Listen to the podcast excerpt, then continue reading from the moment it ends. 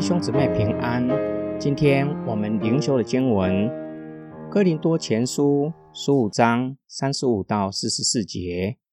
但有人会说，死人怎样复活呢？带着什么身体来呢？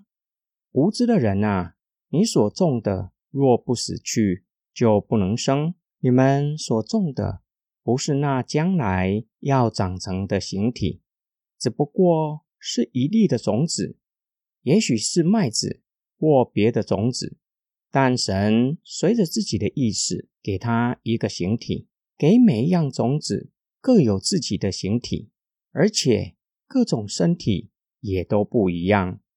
人有人的身体，兽有兽的身体，鸟有鸟的身体，鱼有鱼的身体，有天上的形体，也有地上的形体。天上形体的荣光是一样，地上形体的荣光又是一样。太阳有太阳的荣光，月亮有月亮的荣光，星星有星星的荣光，而且每一颗星的荣光也都不同。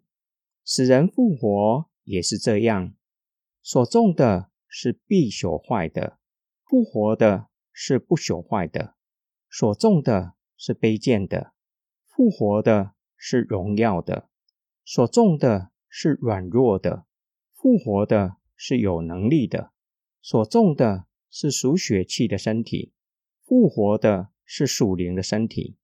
既然有属血气的身体，也会有属灵的身体。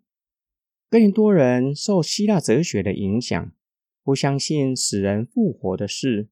已经死了且腐坏的身体怎么可能复活呢？保罗使用农作物的比喻，说明身体从死里复活。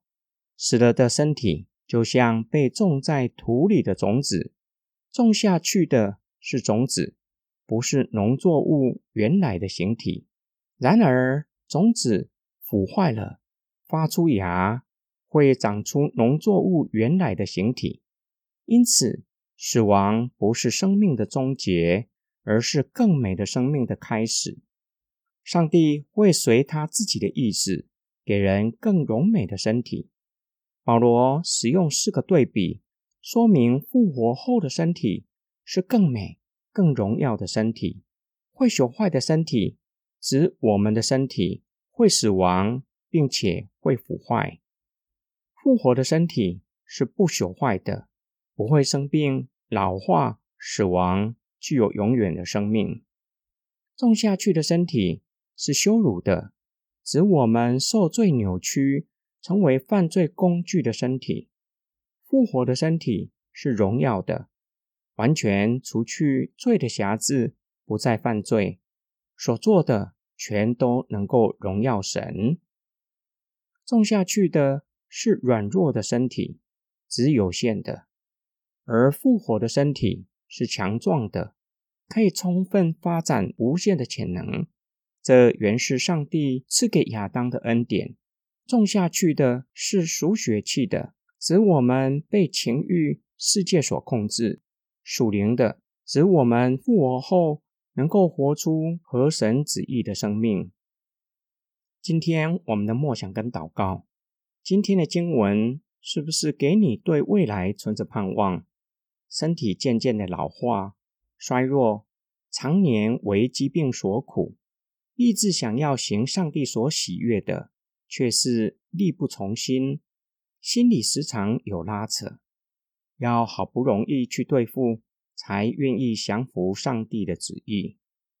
许多的事情，我们看不清它原来的样貌，以至于时常做出错误的决定，相当的懊悔。